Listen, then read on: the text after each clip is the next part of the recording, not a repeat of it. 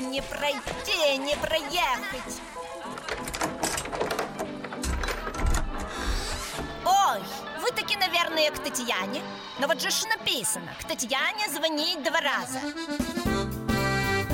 Коммуналка с Татьяной Визбор.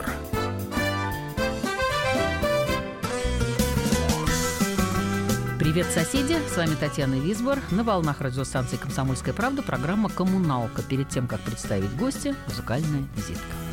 У окна стою я, как у холста. Ах, какая за окном красота! Будто кто-то перепутал цвета и не глинку, и манеж. Над Москвой встает зеленый восход, по мосту идет оранжевый кот, и латошник у метро продает апельсины цвета беж. Над Москвой встает зеленый восход, по мосту идет оранжевый кот, и латошник у метро продает апельсины цвета беж. А в троллейбусе мерцает окно, пассажиры как цветное кино. Мне, друзья мои, ужасно смешно наблюдать в окошко мир. Этот негр из далекой страны так стесняется своей белизны, и рубают рядом с ним пацаны фиолетовый пломбир.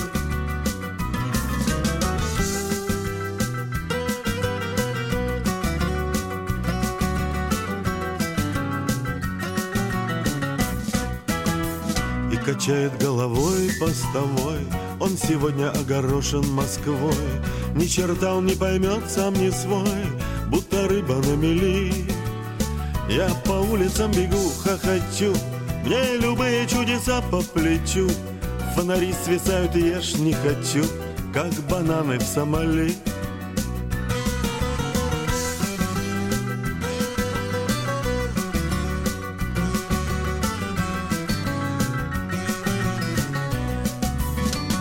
У окна стою я, как у холста. Ах, какая за окном красота! Будто кто-то перепутал цвета, и не глинку, и манеж.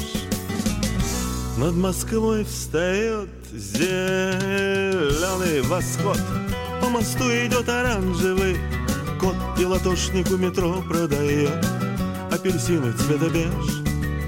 Над Москвой встает зеленый восход, по мосту идет оранжевый кот, и латошник у метро продает апельсины цвета беж. Апельсины цвета беж. Апельсины цвета беж. Вот трудно начать программу с твоим участием какой бы то ни было другой песни. Просто «Оранжевый кот» — это самое-самое, что ни на есть визитка твоя и Леонида Филатова. У нас в гостях Владимир Качан, советский российский актер, музыкант, писатель, народный артист Российской Федерации. Добрый вечер, Вова. Здравствуйте. Угу. Я знаю, тебе необыкновенно везло с друзьями. Вот необыкновенно. И это сложилось еще со школы, потому что учились вместе с Михаилом Задорновым. Знаешь, Танечка, я могу похвастать, что они сами-то считали, что это им повезло со мной. Ну да. Но у тебя вот ты пришел, да, замечательно. Ну, с Михаилом Задорновым еще со школы. Это рижская школа была. И вы в одном классе учились? Нет, Миша на год младше. Угу. Ну, тем не менее. Но он считался другом детства. Вот скажи, у вас что, был какой-то... Не считался, так и есть. Ага. Выходил диск, в каком году, я, честно говоря, не знаю, «Задорнизмы» и «Коченушки». Да. Вот такое идиотское название придумали вместе, ну, для веселья какого-то, для развлечения. Угу. Ну, и выпустили. Там все это состояло из любимых Мишей наших песен, с Филатовым и других тоже моих песен.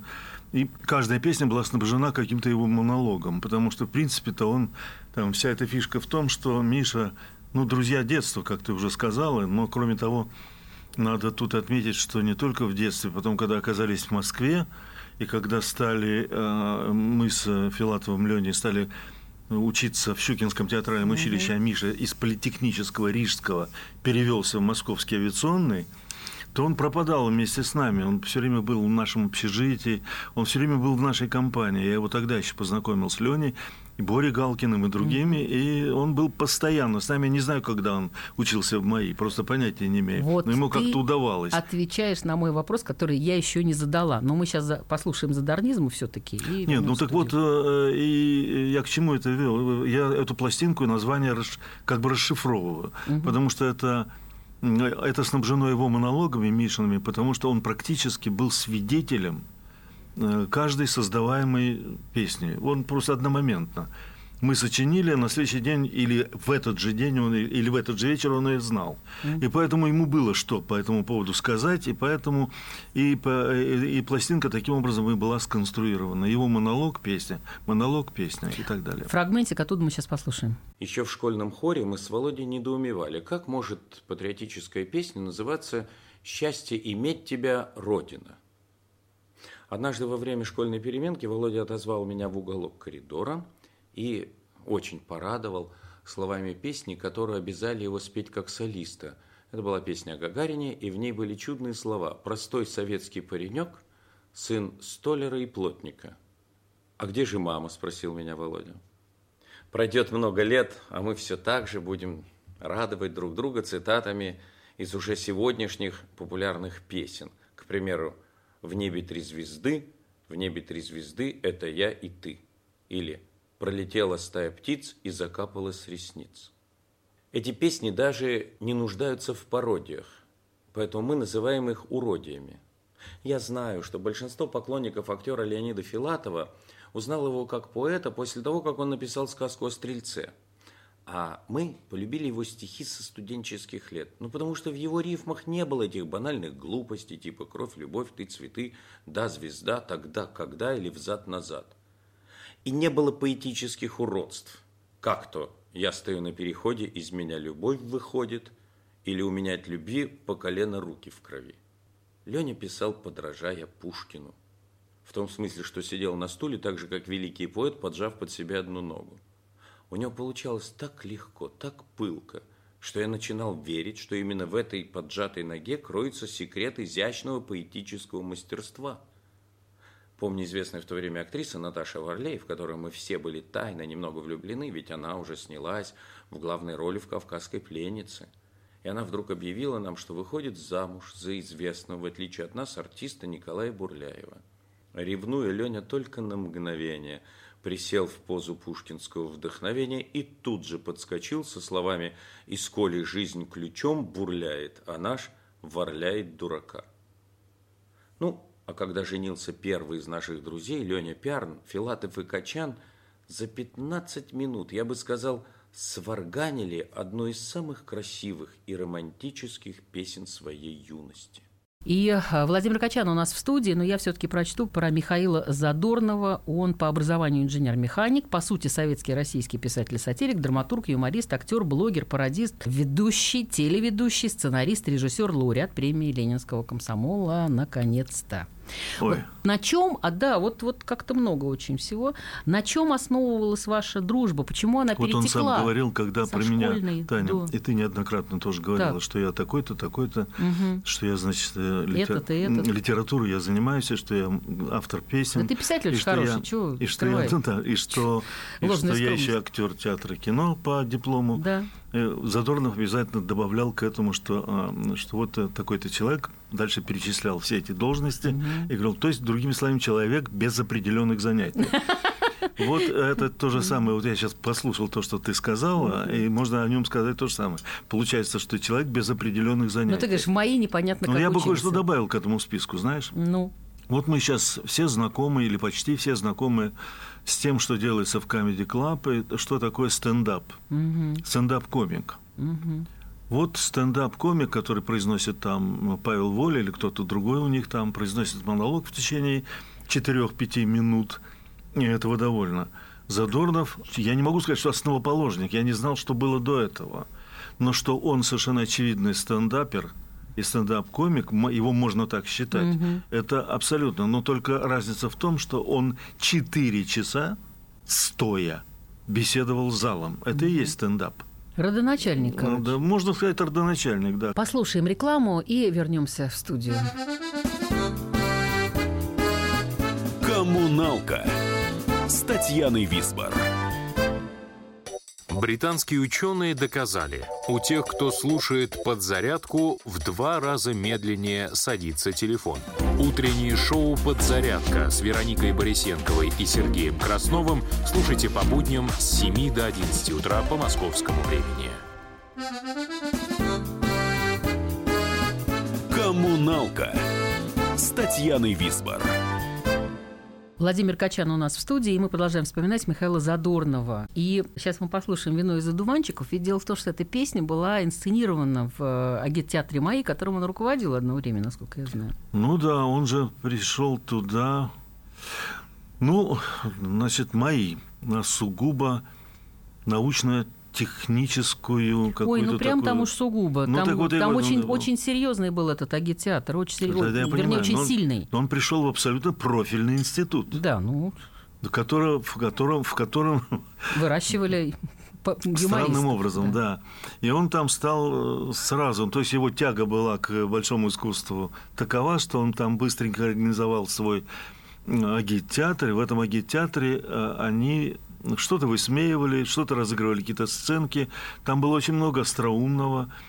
А в это время он уже был совсем уже в теме и в курсе наших с Лёней Филатовым песен. И он несколько из них просто инсценировал. В частности, «Вино то, что ты сказала, «Вино из одуванчиков», песня по мотивам знаменитого романа Рэя Брэдбери. Меня сочтут обманщиком, да только я не лгу. Вином из одуванчиков торгуют на углу. Уж если одурачивать, то как-нибудь хитро. Вино из одуванчиков, ведь это же хитро.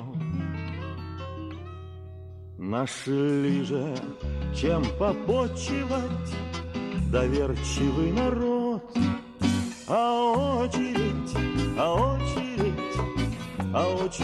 растет. А очередь растет. Закройте вашу лавочку, не стоит тратить пыл. Вина из одуванчиков никто еще не пил. Алхимики не вам чита, тузы и короли. Вина из одуванчиков придумать не смогли. Напрасно вы хлопочете, товар у вас не тот.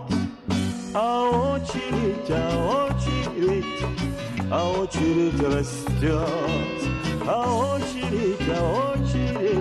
А очередь растет.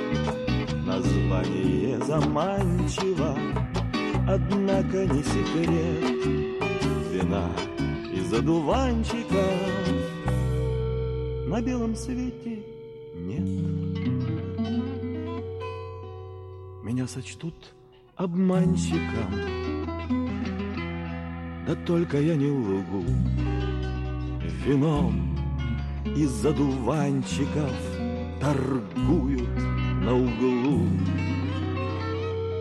Вино, понятно, кончилось, киоск давно закрыт. А очередь стоит. А очередь стоит.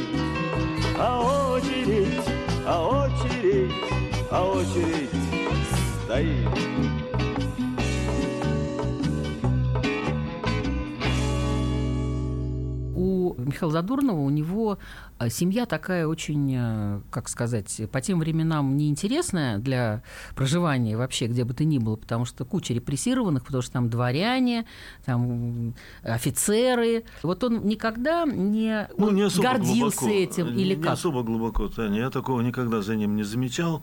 Но дело в том, что он... Так, род у него от короля Стефана Батория, так, как они ведут. Он со мной на эти темы не разговаривал, потому что знал, что я отнесусь как я к этому отнесусь? А я отнесся бы к этому с известной долей иронии. Ты меня знаешь. Угу. Да и он знает. И поэтому по этому поводу он со мной не разговаривал. Но я был хорошо знаком с его папой, с его мамой, с его сестрой, с этим сегментом его семьи. Угу. И надо сказать, что там не было никаких таких... Во всяком случае, Михаил жил во вполне комфортной, замечательной среде, в замечательной обстановке, потому что там была шикарная квартира. Это был, во-первых, это был расцвет социализма. Угу. Еще без человеческого лица, но тем не менее. И папа его был лауреатом то ли 2, то ли 3 государственных, они же сталинские премии. Он был специалистом по Дальнему Востоку. И его знаменитые романы «Война за океан», «Амур, батюшка» тогда широко издавались, читались. Мы жили, вообще-то говоря, за углом друг от друга, приблизительно в 150 метрах. С улицами, названия которых сейчас смешны. Потому что Миша жил на улице Кирова, а я на улице Свердлова. Это сейчас в Риге, да? И вот, значит, я к нему часто ходил в гости. Поэтому очень хорошо знаю его уважение, его любовь, его такое, даже сказал, латентное, не сразу проявлявшееся уважение к отцу. Потом выразилось в том, что он и памятник сделал, и он действительно, его серьезный папа заслуживал того, чтобы Миша к нему относился с пиететом, с большим. Да, и надо еще сказать, что вот расцвет социализма, и у нас-то никогда не было никаких терок и никаких конфликтов с латышами. И никто об этом не задумывался. И это странно и гадко, то, что происходит сейчас. Мы спокойненько с 4 класса начинали изучать в русской нашей школе латышский язык. К концу школы мы на нем разговаривали. Я и сейчас могу объясниться на латышском языке, по крайней мере, на уровне магазина. Запросто. А скажи, допустим, как пройти в библиотеку? Man vajag uzināt, kā es gribu lasīt, читать. Да. Я не так могу сказать. Не, молодец, почему? Все равно. Кстати, о библиотеках. Ведь он устроил русскую библиотеку там.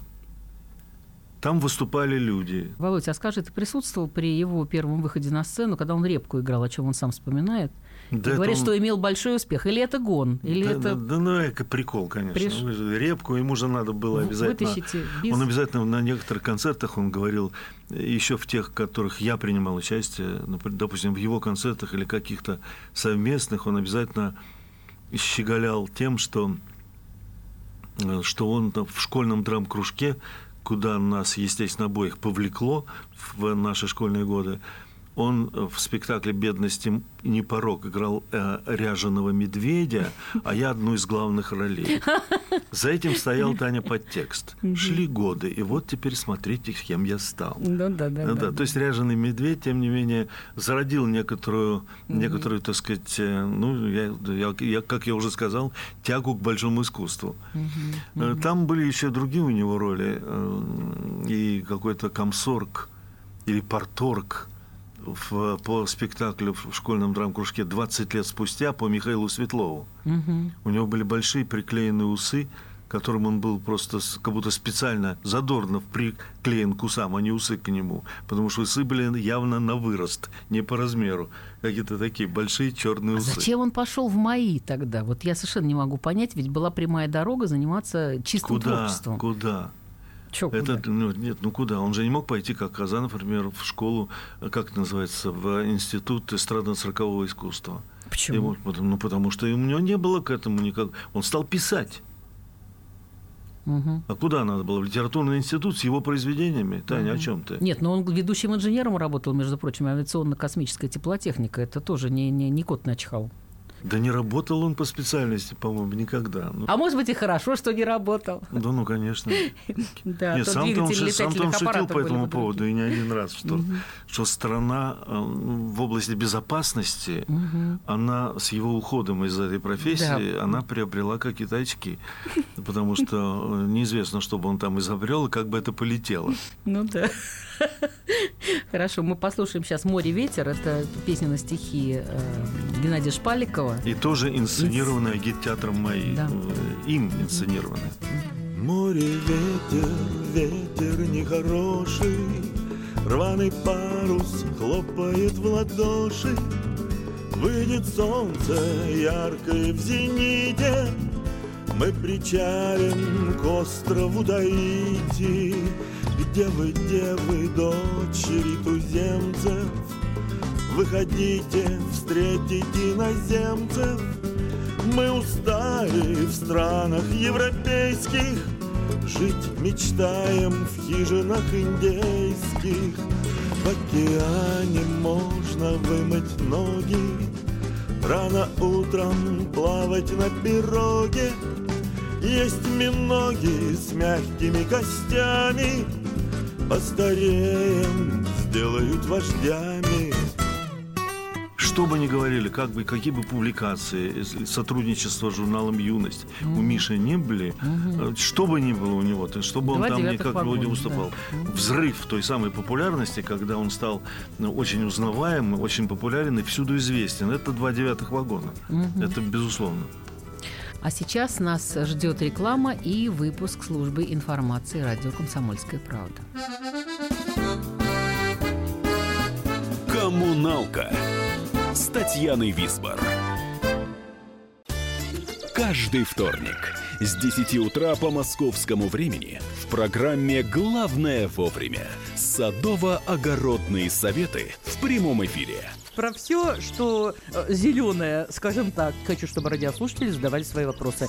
Большой эксперт. Самая удачная находка для всех работников мотыги и лопаты. Тетя Таня Кудряшова.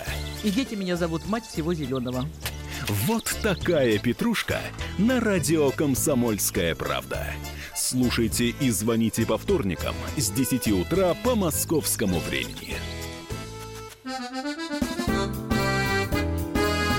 «Коммуналка» с Татьяной Визбор. Владимир Качан у нас в студии, и, может быть, тогда песенку «Мистификаторов». Но о ней тоже надо сказать пару слов, так. Потому что сам Миша считал ее лично своей песней.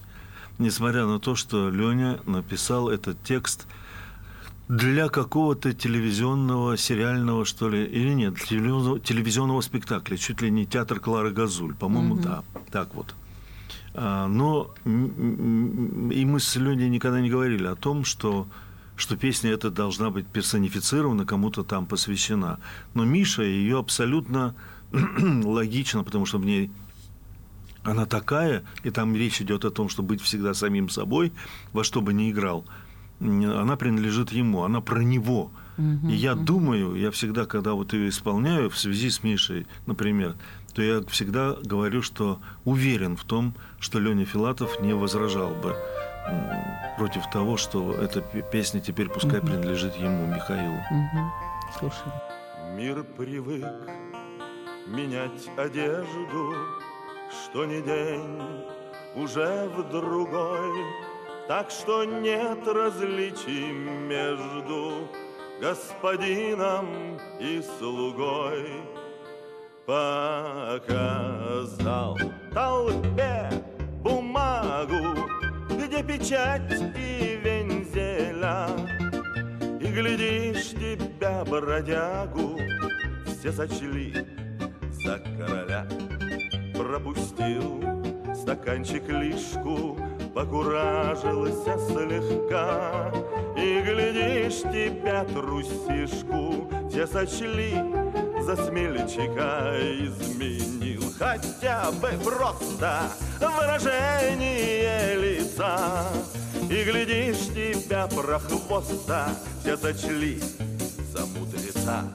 Но подняв бокал кларета, скажем добрые слова в адрес тех, кто делал это только ради озорства.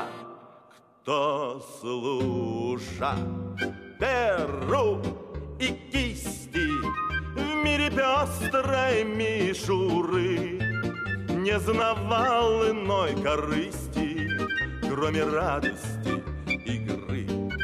Кто, блефуя всенародно, потешаясь над толпой, был порою кем угодно, но всегда самим собой, но всегда самим собой, но всегда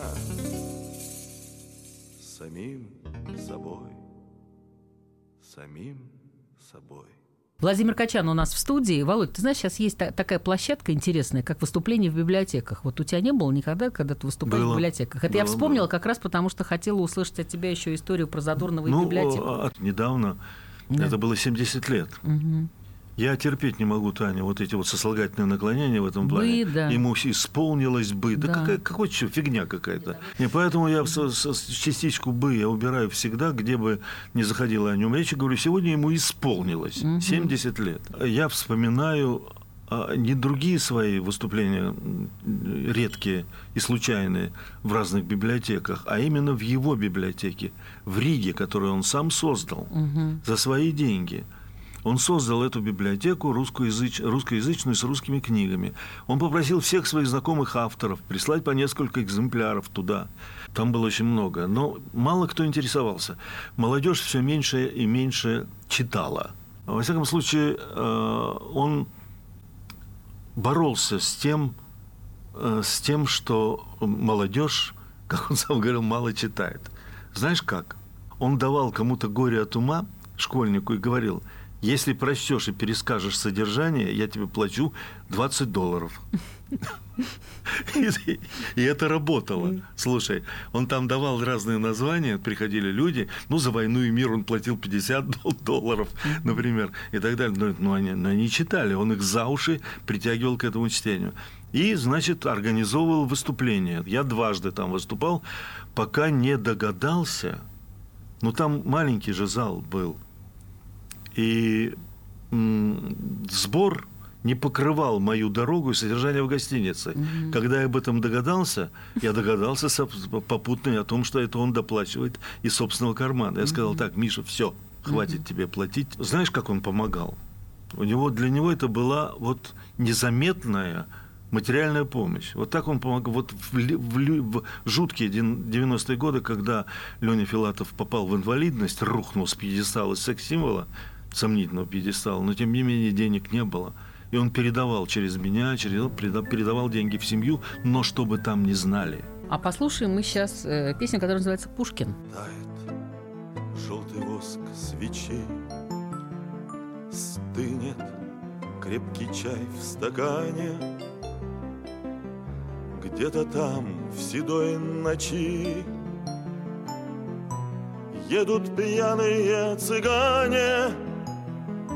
Полно, слышишь этот смех? Полно, что ты в самом деле самый белый в мире снег выпал в день твоей дуэли. Знаешь, где-то там вдали, в светлом серпантинном зале, молча встала Натали с удивленными глазами.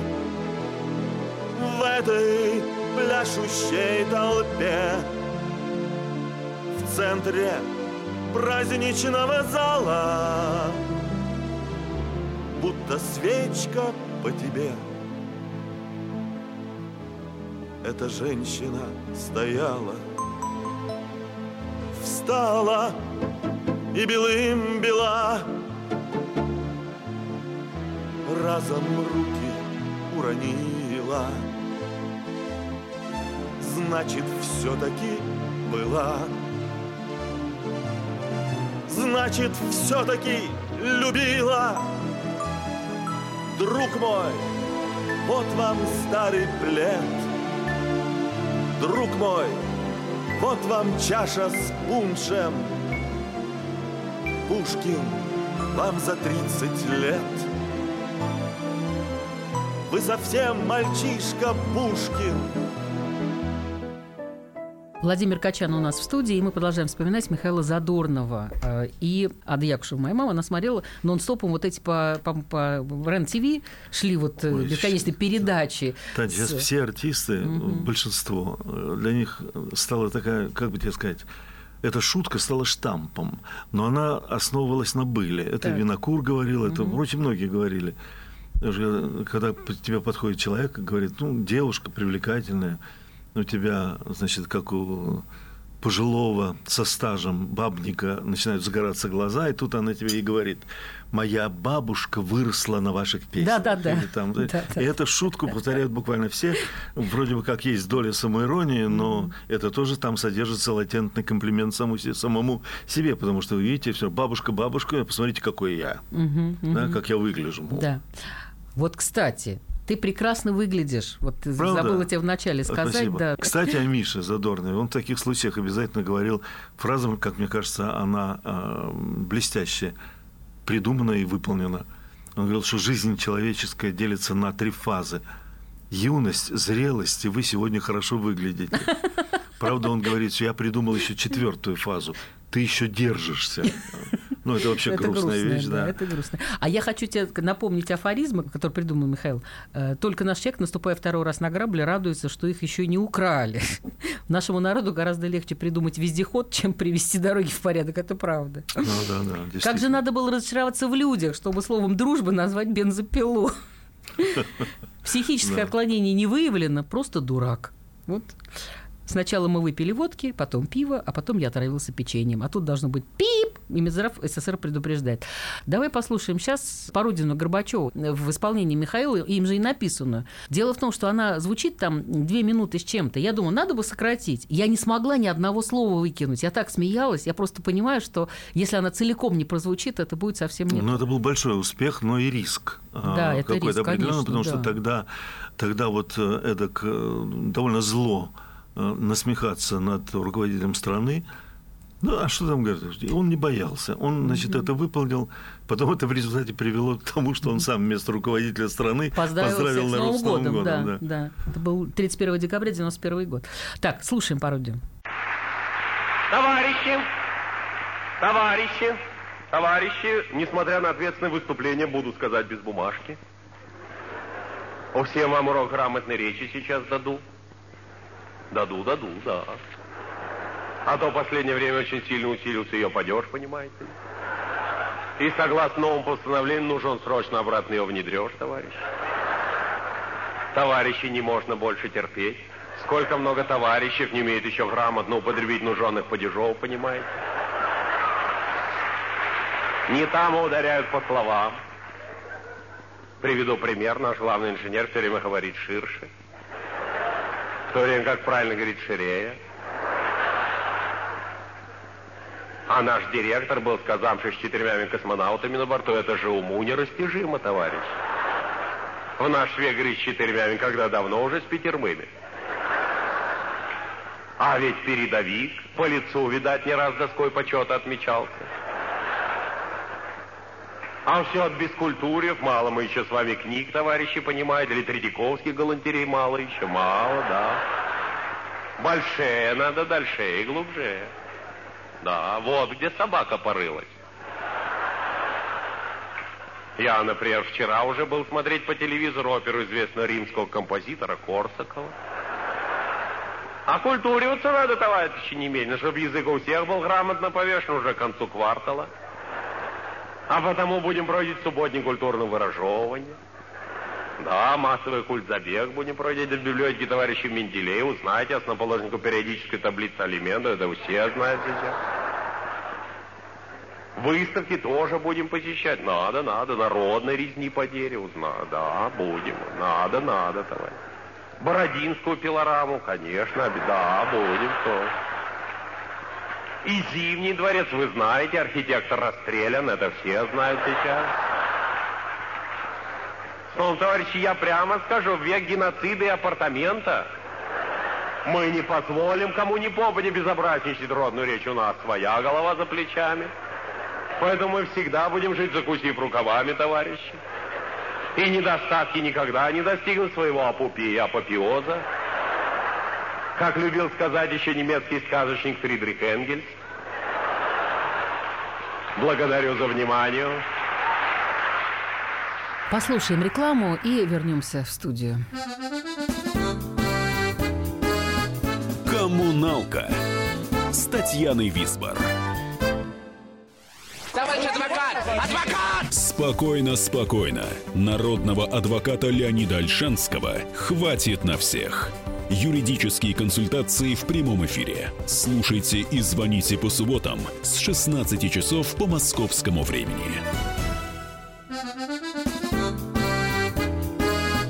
Коммуналка с Татьяной Визбор. Владимир Качан у нас в студии, и все-таки, Вов, я хочу вернуться к песне «Пушкин», которая прозвучала совершенно не случайно, потому что Задорнов платил не только библиотеки, гонорары, оплачивал из своего кармана, он очень много делал благотворительных вещей. В частности, вот для меня это совершенно непонятно, но мне кажется, это было очень искренне и трогательно. На родине Арины Родионовны стоит памятник. Ей. Да, он, по-моему, не только в Гатчине, еще он поставил этот памятник еще где-то. Я, правда, не знаю, где. Село Воскресенское. Ну, конечно, трогательно. Понятно, что в Петербурге памятник Чижику-Пыжику. Да. Это понятно. Понятно, но это прикол, шутка, это прикол, не более. Да, да. Арина Родионовна – это, целевой памятник. Да. Это некая базовая для ребенка Пушкина, такая история, потому что Арина Родионовна туда вложила нечто такое, что Пушкину потом пригодилось. Слушай, я не могу рассказать тебе про 200-летие Пушкина, когда мы поехали туда, в Болдино, это отмечать. Я помню, Саша Филипенко там был. Что-то читали, что-то пели. Я пел, в частности, песню «Пушкин». Но на обратном... все же решили отметить это 200-летие. И это 200-летие знаменовалась разными совершенно идиотскими. Даже казино Golden Palace, он отмечал 200-летие Пушкина, потому что он был игрок, а это казино. Почему бы нет? Так вот, мы едем обратно, и что там было вино. Магазин зашли. Там было вино, болдинская осень, плодово-ягодное. Ой, это понятно. Какой, да. Нет, я сейчас тебе почище скажу, так. Покруче. И я жалею до сих пор, что я купил только одну бутылку этой водки.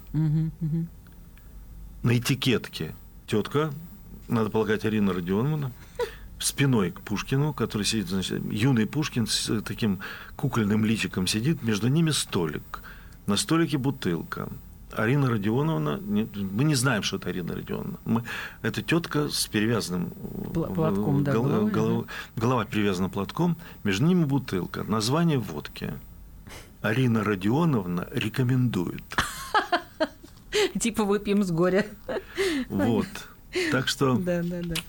Так что, как ей было не поставить памятник, действительно.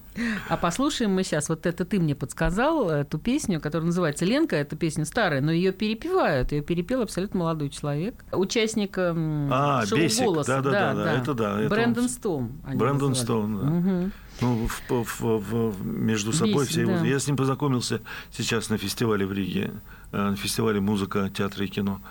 В Юрмале, точнее. И он действительно хорошо поет.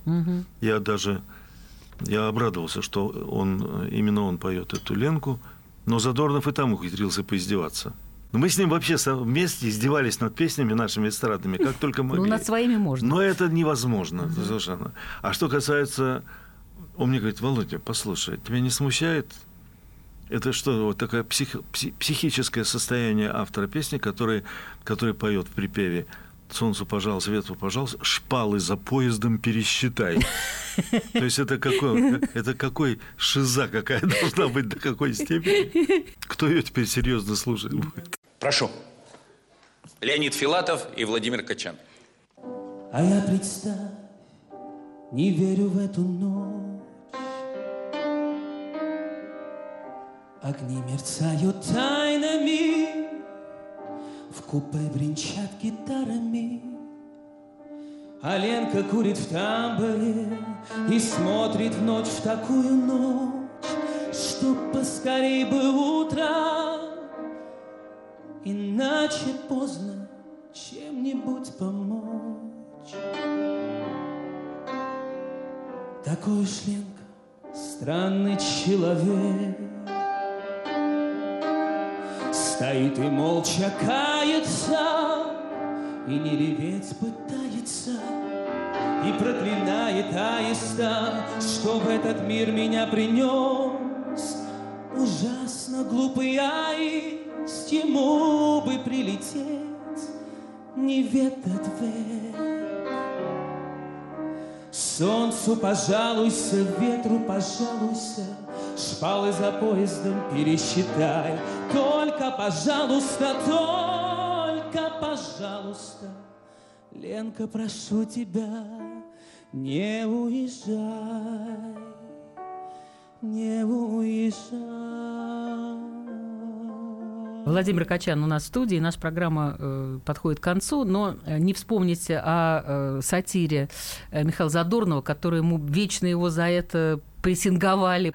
Та шутка, которая мне, например, нравится, потому что она мне нравится, а просто я это поддерживаю всячески. Это когда перевели всю систему на вот эту бабу ЕГЭ, да, или баба ЕГЭ называется.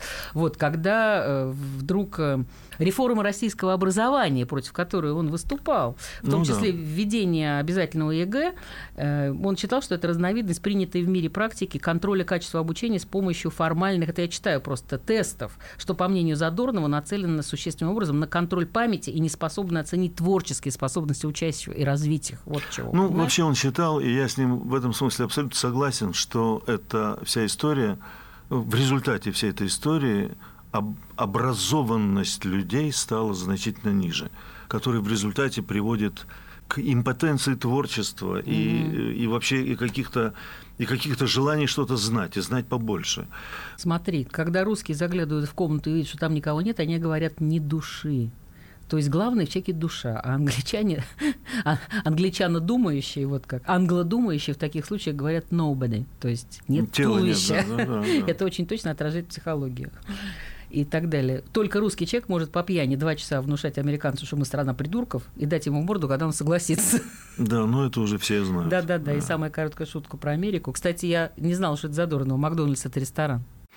Вообще, знаешь, если мы так подходим к концу в нашей с тобой сегодняшней беседе, мне про Задорнова хочется сказать одну вещь, которую, быть может, я никогда не говорил, да я ни от кого и не слышал, чтобы кто-нибудь о нем так говорил. Вот стендап, вот 4 часа общения с залом.